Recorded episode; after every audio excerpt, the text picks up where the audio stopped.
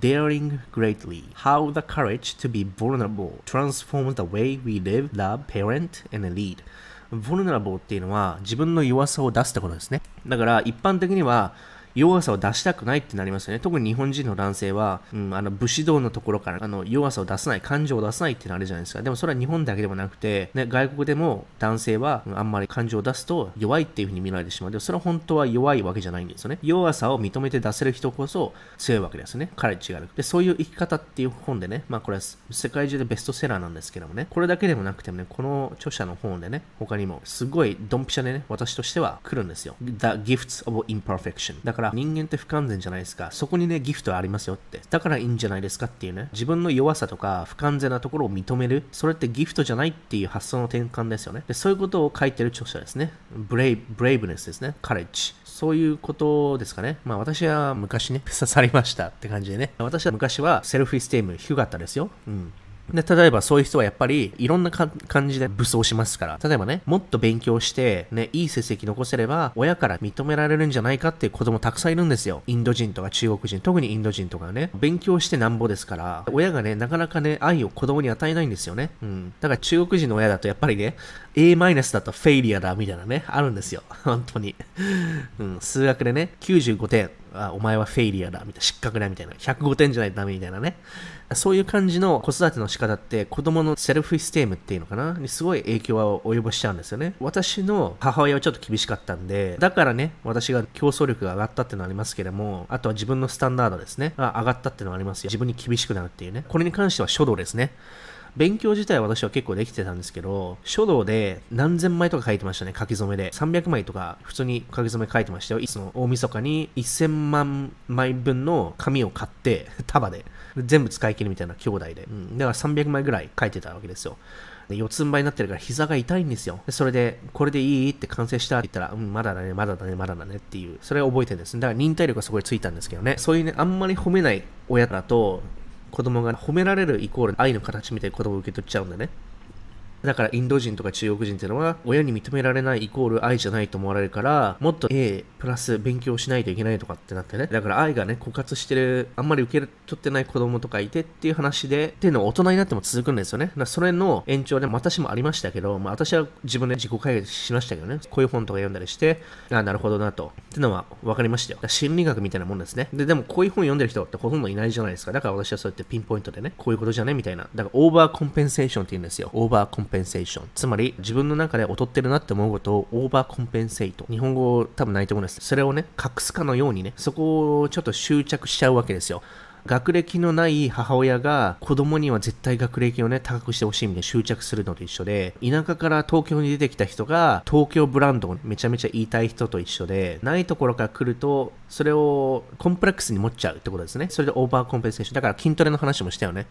ボディビルダーでオリンピアの人っていうのは昔めちゃめちゃ細かったんですよ。だからその overcompensation ででかくならでかくなって。だからそれ私もあるんですよ。小さくて細かったんで overcompensation。だから自分のセルフイメージっていうのは細いまんまなんですよ。なかなか変わらないわけですよ。体がでかくなっても。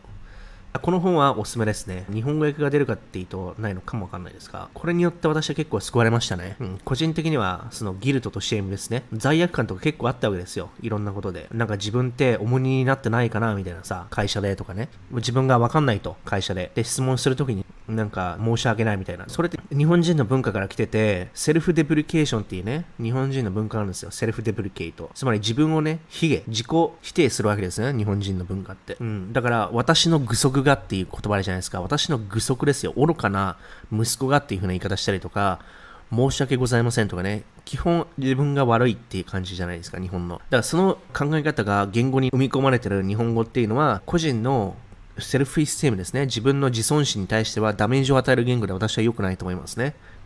前にちらっと言ったね、キリスト教も自尊心にダメージを与えるっていうのとそうで、キリスト教は基本的には性悪説みたいな感じなんですよね。つまり、人間は罪をね、持ってるっていう風な考え方だと、それで自尊心が崩れる、ダメージ受けちゃいますから、だからセルフデビルケートだったわけですよ。昔は結構神経質だったんですよね。で、海外出る前ね。神経質かつ完璧主義かな。やっぱりある程度本読めば読むほど自分の無知がわかるって言いましたよね。それと一緒で、知らないことを知れば知るほど自分の無知がわかるわけですよ。